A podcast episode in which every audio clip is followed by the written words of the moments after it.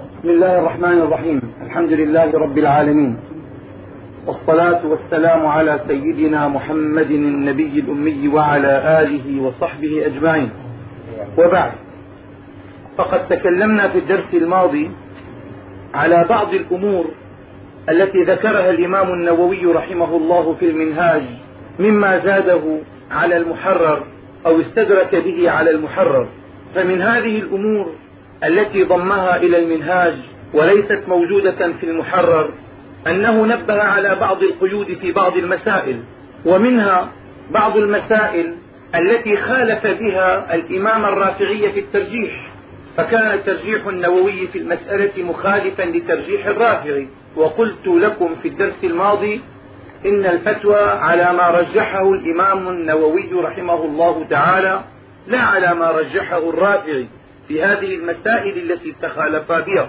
ومن ذلك أنه يزيد بعض الأمور يستدرك بها على الرافعي إلا أنها ليست من قبيل المخالفة وإنما هي أمور غفل عنها الرافعي في المحرر وهي لا بد منها ولذلك أضافها الإمام النووي إلى المنهاج. ومن هذه المسائل إبدال ما كان من ألفاظ المحرر غريبا يوهم غير المراد بألفاظ أوضح من ألفاظ المحرر وتدل على المعنى المراد وفي نفس الوقت تكون أخصر من عبارة الإمام الرافعي في المحرر.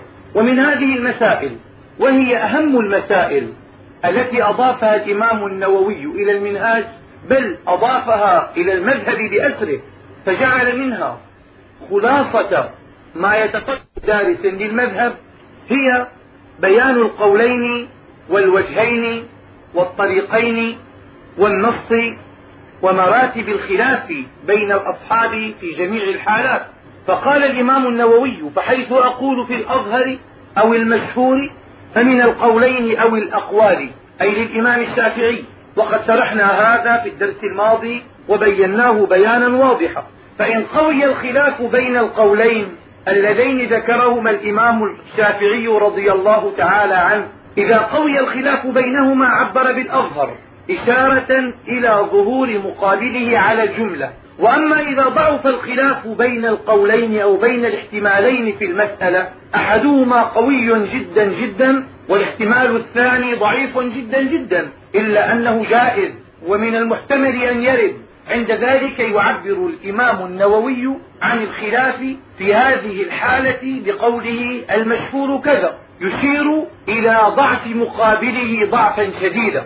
فإذا قال الإمام النووي في أحد قولي الإمام الشافعي الأظهر من القولين كذا. ربما يتبادر إلى ذهن بعض القارئين أن هذه العبارة التي هي من قبيل أفعل التفضيل عندما أقول إن فلانا أطول من فلان معنى ذلك أنهما اشتركا في الطول وأحدهما أطول من الثاني.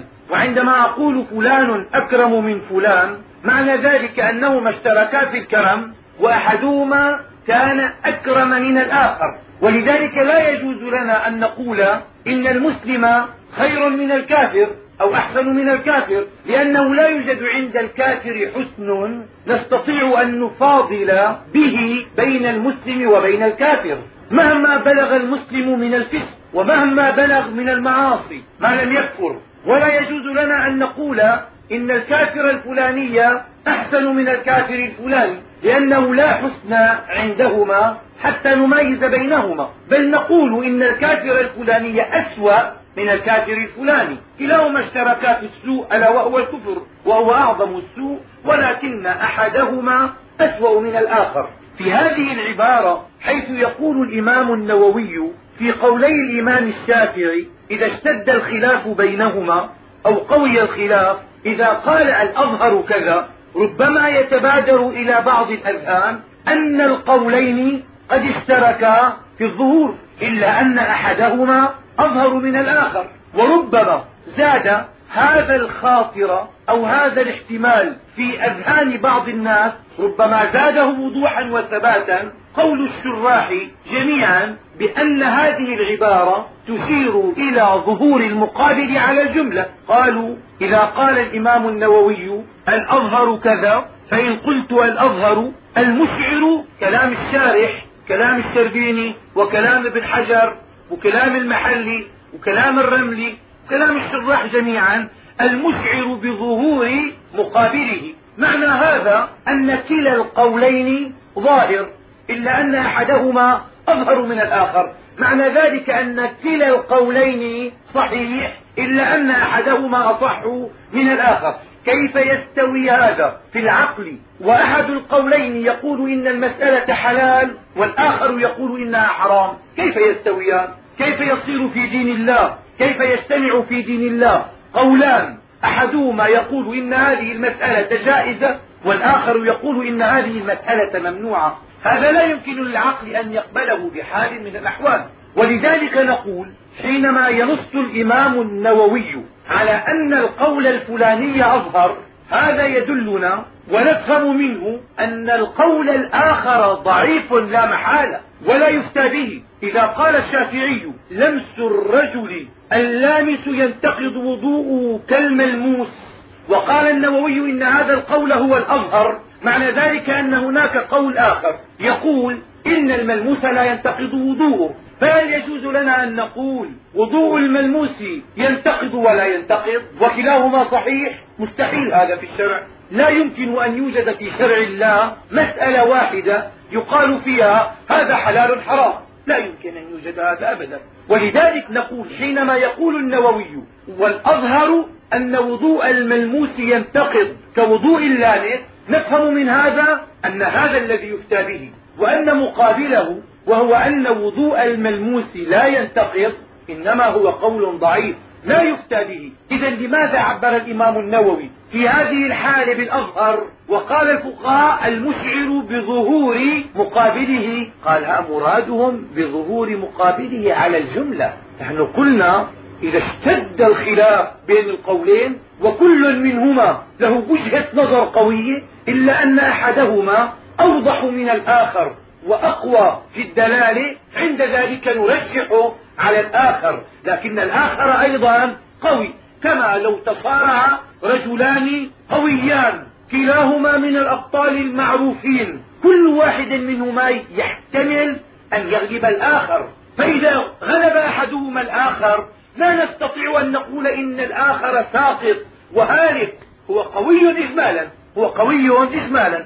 لكن في هذه الحالة نحن حكمنا بالغلبة لخصمه عليه. لكن ليس معنى ذلك أنه ساقط. له قوة على الجملة ولو التقى مع غيره من الناس لغلبهم ولكنه أمام هذا الخصم القوي كان ضعيفا. فإذا مقابل الأظهر. إذا ما قارنا بالأظهر فهو ضعيف. الفتوى على الأظهر هكذا أفتوا طيب ومقابل الأظهر ضعيف. ما نفتي به؟ لكن له ظهور في الجملة له قوة في الجملة ودلالته واضحة. وربما يأتي واحد من الفقهاء الآخرين غير الإمام النووي ويرجح مقابل الأظهر على الأظهر. عند ذلك من الذي يكون الأظهر؟ المقابل الذي جعله الإمام النووي ضعيفا يكون عند ذلك الفقيه هو الأظهر. ويكون ما رجحه النووي هو المقابل له الذي حكمنا عليه بالضعف بالنسبة لمقابله. وهكذا جرى ما بين الإمام النووي وما بين الإمام الرافعي. النجاسة التي لا يدركها الطرف من جملة الأمور التي استدركها النووي على الرافعي حوالي خمسين مسألة اعترض بها النووي على الرافعي وأفتى بخلاف قوله. الرافعي يقول الأظهر أن النجاسة التي لا يدركها الطرف لا يعفى عنها. إذا عند الإمام الرافعي القول المقابل للأظهر الذي اعتبره ضعيفا يعفى عن النجاسة التي لا يدركها الطرف. لكن الإمام النووي جاء وقال للرافعي قلت ذا القول أظهر والله أعلم. يعني الذي حكمت عليه يا رافعي بأنه مقابل للأظهر وأنه ضعيف لا يفتى به هو في نظري الأظهر من قولي الإمام الشافعي ويجب أن تكون عليه الفتوى وهكذا كان كما قال الإمام النووي رحمه الله. كثير من الناس وربما كان من العلماء سمعت بعض العلماء يدرس ويقول إن مقابل الأظهر ظاهر ومقابل الأصح صحيح ويعلم الطلاب هذا. فقلت له هذا يستحيل أن يجتمع في العقل أصلا. لا يمكن أن يوجد في الشرع ولا في العقل أن نجد مسألتين كل واحدة من المسألتين جائزة. واحدة تقول حلال وواحدة تقول حرام. لا يجتمعان في دين الله تعالى أبدا. الحق واحد ولا يتعدد ولا سيما إذا كان القائل واحدا. لا يمكن أن يتعدد الحق. نقول هذا حق وهذا حق وأحدهما ظالم والآخر مظلوم. أحدهما يفتى به والآخر لا يفتى به. أحدهما يقول حلال والآخر يقول حرام. ما يمكن أن يجتمعا. فأرجو أن تنتبهوا لهذه المسألة وأن تفهموا مراد الفقهاء بقولهم المشعر بظهور مقابله. مرادهم أن المقابل له ظهور إجمالي له ظهور على الجملة. كما نص على ذلك الأئمة المتقنون والمحررون والمدققون من علمائنا رضي الله عنهم. إذا إذا قوي الخلاف وكان القولان للشافعي الراجح منهما يشير إليه النووي بقوله الأظهر. فإذا ضعف الخلاف أحدهما كان قوي جدا جدا جدا واضح الدلالة والآخر ضعيف جدا جدا. ليس واضح ولكنه احتمال يرد. عند ذلك يعبر النووي عن القوي جدا بإيش؟ يعبر عنه بقوله المشهور المشعر بغرابة مقابله. الشراح قالوا المشعر بغرابة مقابله. احتمال لكنه غريب وبعيد وضعيف جدا. الآن سؤال أسألكم إياه. أيهما أقوى الأظهر أو المشهور؟ الأظهر أقوى أم المشهور؟ الذي يتبادر إلى الأذهان أن الأظهر أقوى من المشهور. الذي يتبادر إلى الأذهان أن الأظهر أقوى من المشهور. ولكن الحقيقة أن المشهور أقوى من الأظهر وذلك لأن الأظهر له خصم قوي وعنيد يمكن أن ينتصر عليه في كل لحظة كما حدث في الأمور بين الرافع وبين النووي. الرافع رجح قولا والنووي رجح خلافه ما كان للنووي أن يعمل مثل هذا العمل لو كان القول الآخر الذي جعله الرافعي ضعيفا لو كان هالكا مرة واحدة. ولكن لما كان قويا له ظهور إجمالي استطاع أن يجعله أرجح. القولان متصارعان القولان متناظران متقاربان. يرجح أحدهما على الآخر بدقة نظر وبظهور دليل. ولكن المشهور خصمه ميت. قول الثاني المقابل له احتمال مجرد احتمال شرعي. أو احتمال عقلي هو يتمتع بكل طاقته وقوته. لا يوجد أمامه شيء يمكن أن يأتي في يوم من الأيام ويكون هو الأقوى. لو اجتمع بطلان من أبطال العالم في المصارعة كل واحد منهما خائف من الآخر ويتوهم أنه قد يغلبه ويظن في نفسه أنه سينتصر. يحاول هذا وبناء على ذلك هو مهزوز أما عندما يأتي واحد من أبطال العالم في المصارعة ويلتقي مع طفل صغير هل يحسب له الحساب أيهما يكون أقوى؟ هذا البطل مع الطفل الصغير أم البطل مع الخصم؟ العنيد المقاوم له. لا شك أن الذي يقف أمام الطفل الصغير ما يأبه لشيء ولا يفكر ولا يحسب حساب متمتع بكل طاقته وقوته. هذا هو شأن الأظهر والمشهور. الأظهر لخصمه قوة للقول الآخر قوة. ولكن المشهور القول الآخر المقابل له غريب ضعيف لا وجهة له أبدا ولذلك كان المشهور متمتعا بقوته كاملة. هذا الكلام بذاته سنقوله تماما حينما نتكلم على الأصح ومقابله إذا كان الخلاف من بين قولي الإمام الشافعي يعبر الإمام النووي عن ذلك بالأظهر انتهينا من هذا وعرفنا كل ما فيه. فإذا لم ينص الشافعي على المسألة وإنما نص عليها الأصحاب رضي الله عنهم سواء منهم من كان ملازما للشافعي أخذ عنه مشافهة أو كان ممن جاء في الطبقات الأخرى التي لم تلقى الشافعي وإنما أخذت عن أصحابه أو عن أصحاب أصحابه. ما دام من مجتهدي المذهب فإن أقواله ستعتبر أوجها في المذهب. في المسألة التي لم ينص عليها الإمام رحمه الله أو نص عليها واختلف الأصحاب في تفسيرها. وفي فهم المراد منها عند ذلك يصير الخلاف ليس بين قولي الإمام الشافعي في المسألة وإنما بين أقوال الأصحاب في المسألة أو بين أقوال الأصحاب في فهم مراد الإمام الشافعي فيما قاله من الأحكام. هذا الخلاف أو هذه الأقوال التي يقولها الأصحاب نسميها بالأوجه نسميها بالأوجه وهي أقوال وأوجه لمجتهدي المذهب الذين لم يصلوا رتبة الاجتهاد المطلق وإنما كانوا في مرتبة أقل من هذه المرتبة يجتهدون اجتهادا جزئيا. هؤلاء يسمون بأصحاب الوجوه يسمون بمجتهدي المذهب. فإذا اختلفوا في المسألة نفس الكلام الذي قلناه في قولي الإمام الشافعي نقوله الآن في أقوال الأصحاب. الإمام الرافعي رحمه الله كان منهجه أن يرجح ما عليه جمهور الأصحاب غالبا. هذا منهجه. ولكن الإمام النووي رحمه الله تعالى لم يلتزم هذا المنهج. وقد نص على هذا في كتابه المجموع. قال لا يهولنك قول القائلين قال الجمهور فربما كان الحق مع الواحد وكان من الجمهور أبعد. ولذلك كان منهج الإمام النووي رحمه الله تعالى دائرا مع الدليل حيث دار فحيثما وجد الدليل حكم في المسألة وحيثما لم يجد الدليل لم يحكم بها. فإذا منهجه لم يكن منهج إمام الرافعي في السير وراء الجمهور في المسألة وإنما كان تابعا للدليل في هذه المسألة. فإذا قوي الخلاف بين أقوال الأصحاب ما أقول بناء على كونهم الجمهور أو الفئة القليلة.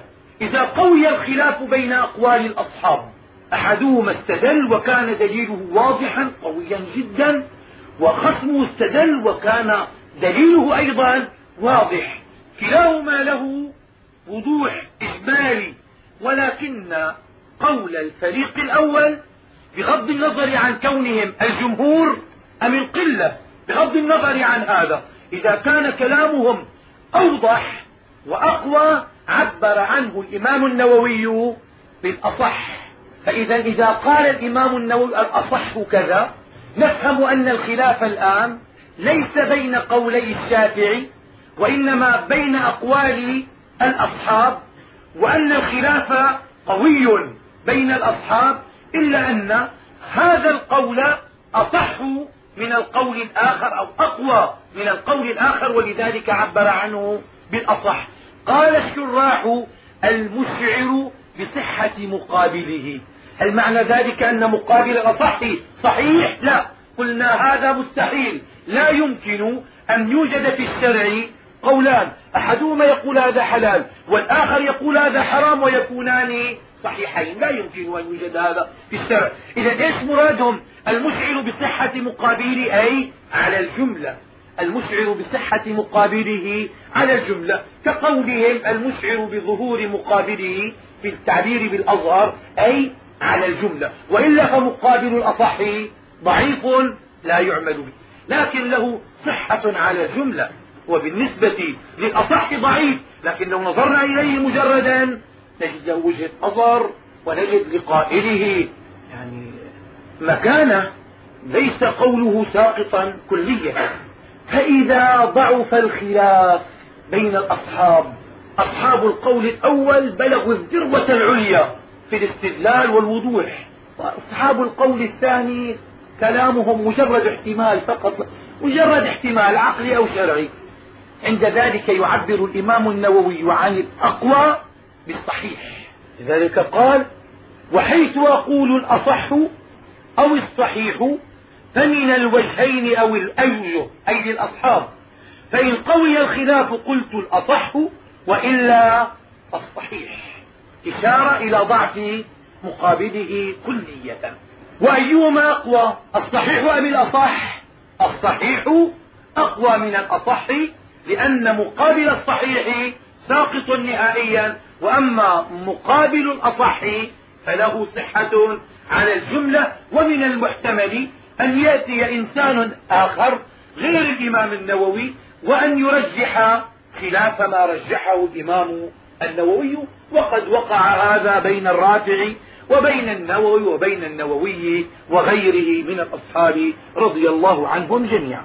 وبعض العلماء أو بعض أصحاب الحواشي ذكر في هذه المسألة قال بعض الأصحاب يقولون إن الأظهر أقوى من المشهور وإن الأصح أقوى من الصحيح وليس مرادهم من الحيثية التي ذكرتها أنا الآن وإنما مرادهم قال الأظهر لما كان القول الآخر له ظهور على الجملة وكانت له وجهة نظر لقائده وجهة نظر للإمام الشافعي وواضحة بينة قال الترجيح في هذه الحالة يحتاج إلى بذل جهد أكبر لأنك أمام قولين يكادان يكونان متكافئين. أنت حتى ترجح أحد القولين على الآخر لا بد أن تبذل جهدا أقوى وأن تفكر تفكيرا أدق حتى تستطيع أن تصل إلى النتيجة. قال وبناء على ذلك ما نصل إلى هذه النتيجة إلا لقوتها وثبوتها وظهورها. فمن هذه الحيثية ربما رجح بعض الناس الأظهر على المشهور والأصح على الصحيح. وإلا من حيث ضعف المقابل فالمشهور أقوى من الأظهر والصحيح أقوى من الأصح. وقد نص أصحابنا على هذا في شروحهم وفي حواشيهم. قال الإمام النووي وحيث أقول النص يقول النص كذا قال فهو نص الشافعي رحمه الله مثل الأظهر. قال لكن الفرق بين الاثنين بين النص وبين الأظهر أن الأظهر له مقابل قاله الشافعي احتمالان قالهما الإمام الشافعي. ونحن رجحنا أحد الاحتمالين على الآخر. لكنه إذا قال النص كذا نفهم أن قول الإمام الشافعي في المسألة هو هذا ولكن الأصحاب رضوان الله عليهم اختلفت وجهة نظرهم فذكروا وجها آخر يخالف قول الإمام في هذه المسألة وكان هذا الوجه ضعيفا. فإذا قال النص كذا أو النص أو المسألة في النص نفهم أن هذا من قول الشافعي ونفهم أن هناك وجه للأصحاب ذكروه وهو ضعيف. ليس ضعيفا لأن الأصحاب قالوا لا لأنه ضعيف في الواقع وإلا فقد رجح أصحابنا كثيرا من الأمور على خلاف ما أفتى به الشافعي في الجديد من مذهبه القديم كما سنشير إليه بعد قليل. قال ويكون هناك وجه ضعيف أو قول مخرج. إيش هو القول المخرج؟ ويكون هناك وجه ضعيف أو قول مخرج. انتبهوا. الأئمة جميعا يذكرون مسائل متناظرة متشابهة في نظر الأغرار في بادر الرأي عندما يسمعها الإنسان تقول هاتان المسألتان متشابهتان. يجب أن يكون حكمهما واحدا.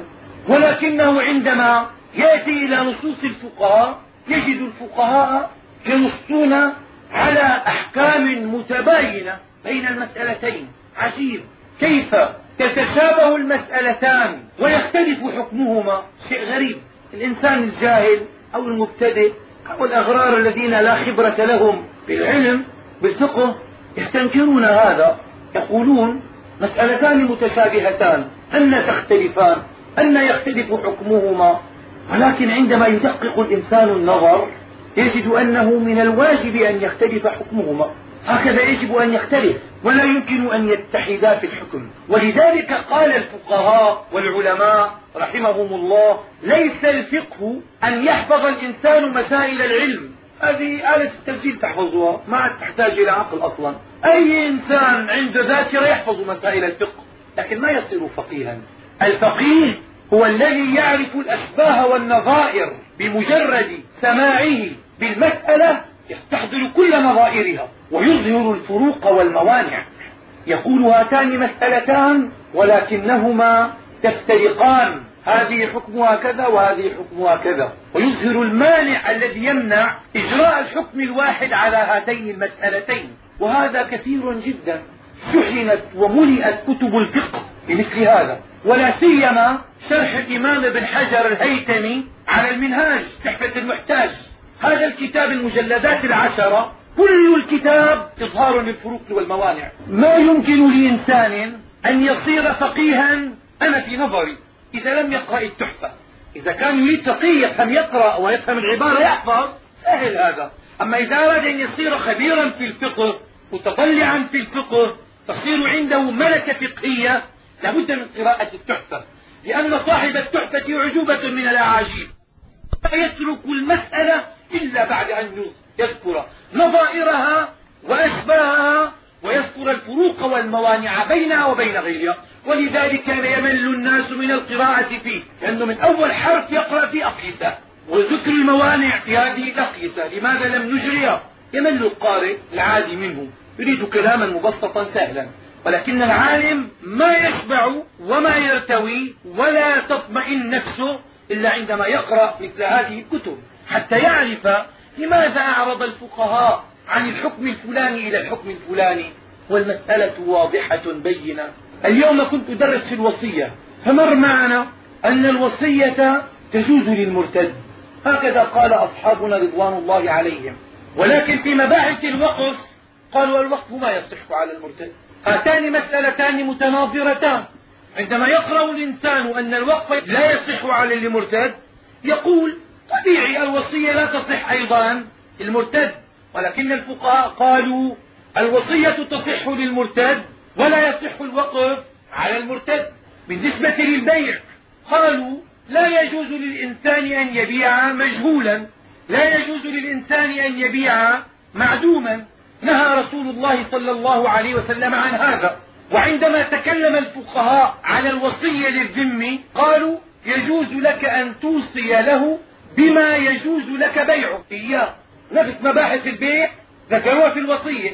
وفي نفس الوقت قالوا يجوز للإنسان أن يوصي بالمجهول يجوز أن يوصي بعبد من عبدين بسيارة من سيارتين ببيت من بيتين لفلان مع أن هذا لا يجوز بيعه.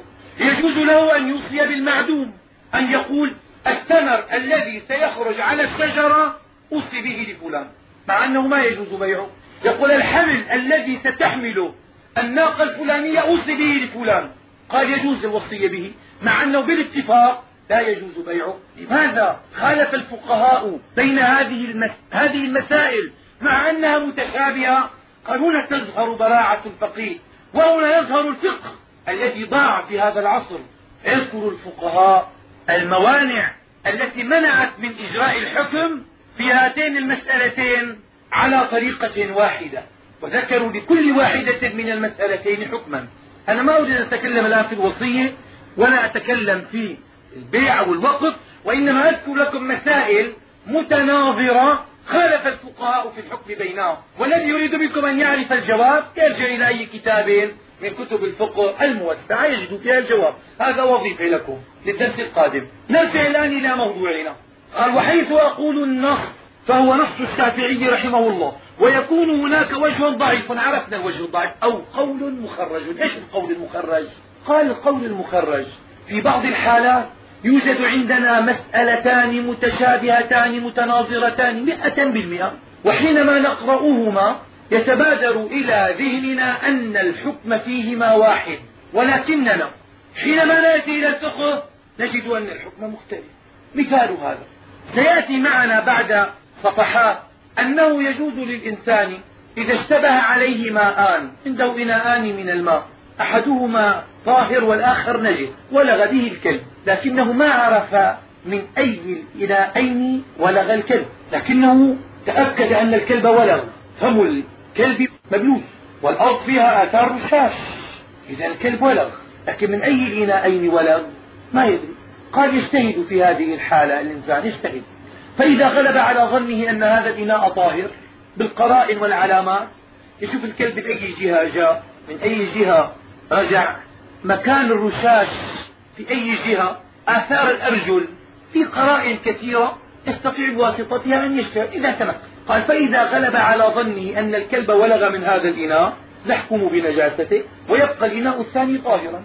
وفي هذه الحالة يتوضأ بالإناء الثاني. على تفصيل سنذكره في مكانه إن شاء الله.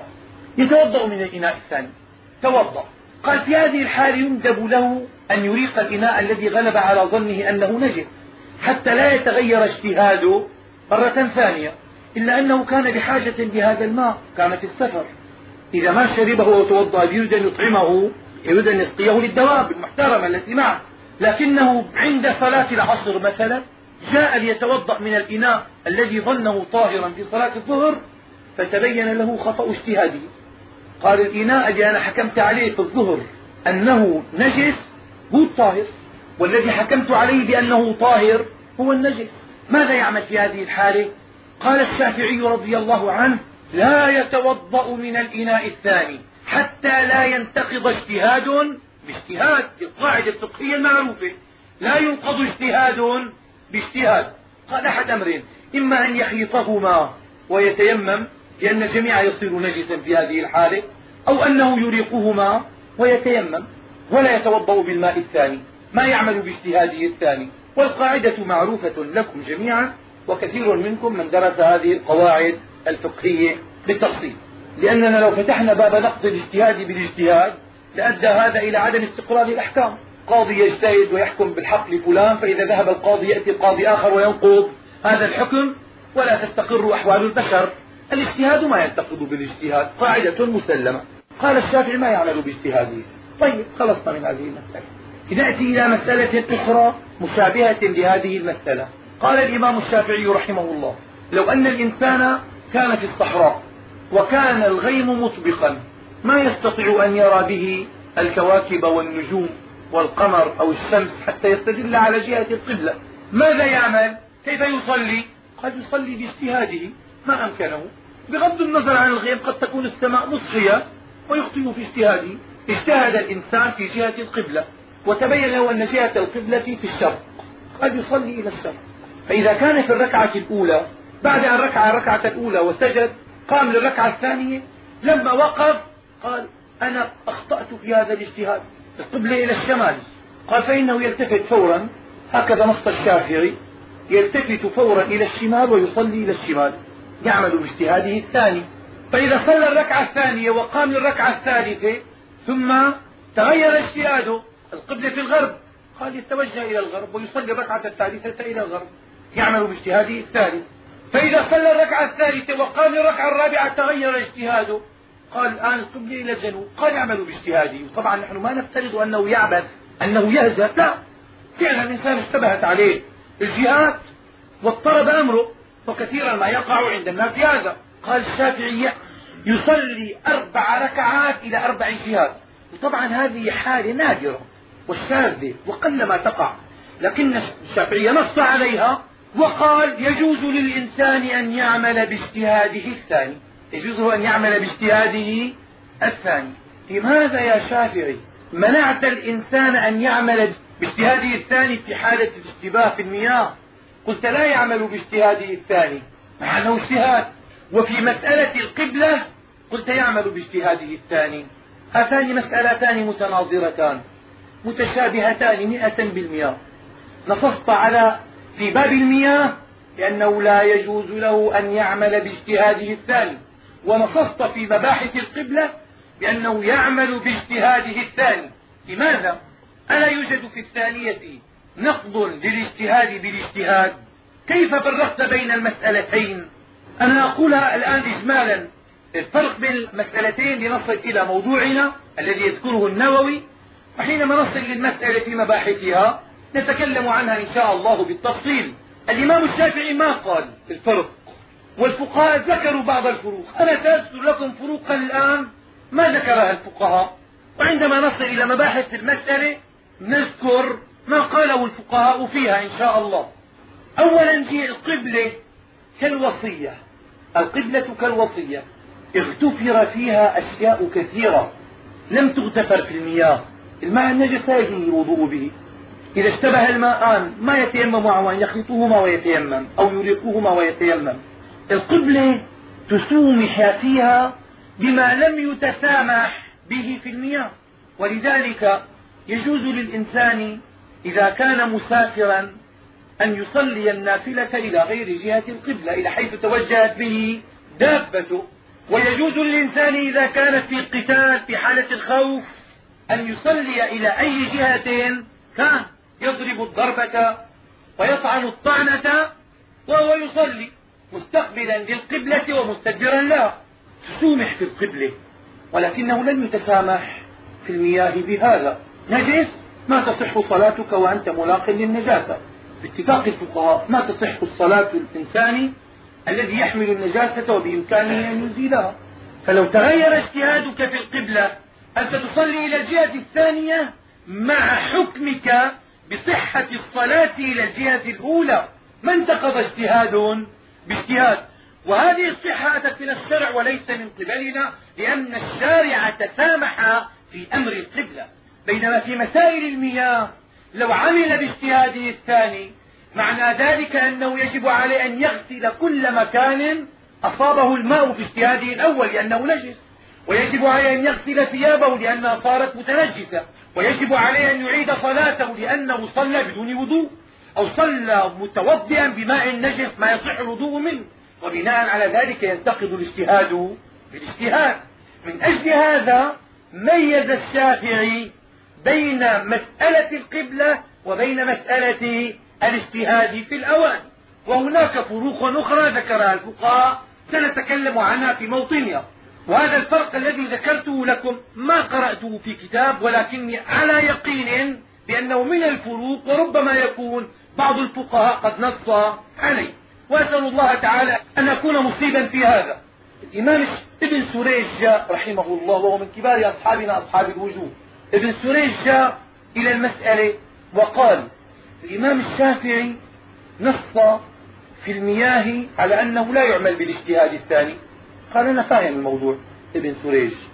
ونص في القبلة على أنه يعمل بالاجتهاد الثاني. ابن سريج قال ما دامت المسألتان متناظرتين متشابهتين. أنا حجيب قول من القبلة وأضعه في الطهارة وآتي بقول من الطهارة من الاجتهاد في الأواني وأضعه في القبلة.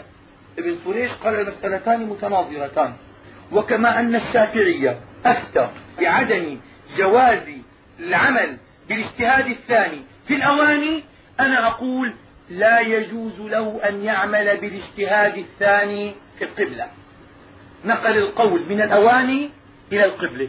وفي نفس الوقت قال وكما أن الشافعية نص على أنه يجوز للإنسان أن يعمل بالاجتهاد الثاني في القبلة. أنا أنقل هذا القول وأضعه في الاجتهاد في الأواني فأقول يجوز له أن يعمل بالاجتهاد الثاني في الأواني. لكن هذا قول الإمام الشافعي هذا ليس قولا للإمام الشافعي وإنما هو قول خرجه ابن سريج رحمه الله تعالى أو غير ابن سريج من أصحاب الشافعي. فصار في المسألة قول منصوص للشافعي وقول مخرج لمن؟ لابن سريج منقول إذا كنا في الطهارة يكون قول منصوص للشافعي بأنه لا يعمل بالاجتهاد الثاني. وقول مخرج لابن سريج من القبلة يجوز أن يعمل بالاجتهاد الثاني وإذا جئنا إلى القبلة يكون للشافعي قول منصوص بجواز العمل بالاجتهاد الثاني وقول مخرج لابن سريج من الطهارة بعدم جواز العمل بالاجتهاد الثاني. إذا الآن فهمنا معنى كلام الإمام النووي وحيث أقول النص فهو نص الشافعي رحمه الله ويكون هناك وجه ضعيف أو قول مخرج. إذا قال النص كذا افهم على طول أن هناك أحد أمرين إما أنه يوجد وجه ضعيف أو أنه يوجد قول مخرج. خرج هذا القول من مسألة نظيرة لهذه المسألة في مكان آخر من مباحث فهمتم القول المخرج والقول المنصوص؟ فيصير في المسألة قولان قول مخرج وقول منصوص. هل القول المخرج ينسب للشافعي؟ لا ما ينسب للشافعي. الشافعي ما قال هذا. النص هو قول الشافعي الشافعي ما نص على القول المخرج ولكن أصحابه باجتهاد منهم خرجوا أقواله من مسألة إلى مسألة أخرى وبناء على ذلك ينسب قوله قول المخرج للمذهب يوجد هذا القول في المذهب ولكنه ما ينسب لمذهب الإمام الشافعي رحمه الله تعالى. ما ينسب للإمام بذاته لأن الشافعي ما قال بهذا القول. صلى الله على سيدنا محمد وعلى آله وصحبه وسلم.